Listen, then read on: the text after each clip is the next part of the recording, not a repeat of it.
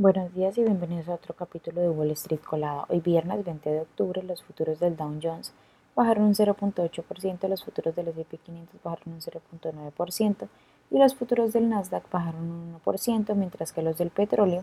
bajaron un uno punto cuatro por ciento hasta los ochenta y nueve coma veintitrés dólares el barril y los del Bitcoin subieron un cuatro punto doce por ciento.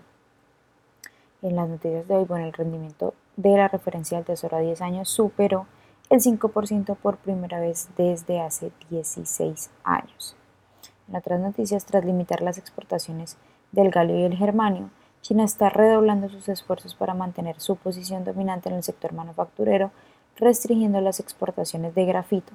un material clave utilizado en las baterías de vehículos eléctricos. Esta medida se produce pocos días después de que Estados Unidos anunciara unas nuevas restricciones a las exportaciones de chips de inteligencia artificial hacia China. En otras noticias, los mayores bancos de Estados Unidos son ahora un poco más pequeños, al menos en términos de plantilla. Bank of America, que cotiza con el ticker B A C,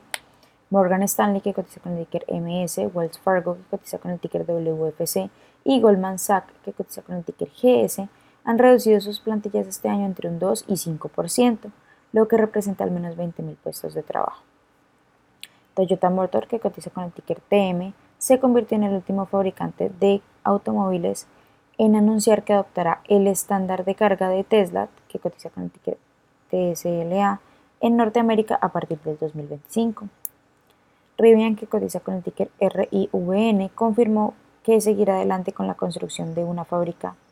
en Georgia a principios del dos mil veinticuatro. En otras noticias, las acciones de SolarEdge Technologies, que cotiza con el ticker S E D G, bajaron un veintidós por ciento tras recortar sus previsiones e ingresos para el tercer trimestre debido a cancelaciones inesperadas y a la retirada de pedidos pendientes de distribuciones europeos. La compañía prevé ahora ingresos de entre setecientos veinte y setecientos treinta millones de dólares. Las acciones que tenemos hoy con proyección bullish son Orgentica, que cotiza con el ticker U L Y, ha subido más de un ochenta y uno por ciento. Exort Therapeutics, que cotiza con el ticker X R T X y ha subido más de un setenta y ocho por ciento. Y también Face Holdings, que cotiza con el ticker F A Z E y ha subido más de un cincuenta y dos por ciento, mientras que las acciones que tenemos con proyección bearish son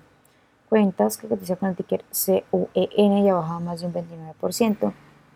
WeFi Global, que cotiza con el ticker W B U Y y ha bajado más de un veintisiete por ciento, y Procisa Pharma, que cotiza con el ticker P C S A y ha bajado más de un veintisiete por ciento. Esas son las noticias que tenemos para hoy antes de que abra el mercado. Les recuerdo que pueden encontrarnos en todas nuestras redes sociales como arroba SpanglishTrades y además de eso visitar también nuestra página web doble u doble u doble u punto spanglish trades punto com para que no se pierdan ninguna noticia en actualización del mundo de la bolsa de valores. Por supuesto, como siempre, estamos compartiendo en todos nuestros canales en español. Muchas gracias por acompañarnos y por escucharnos. Los esperamos de nuevo mañana en otro capítulo de Wall Street Colada.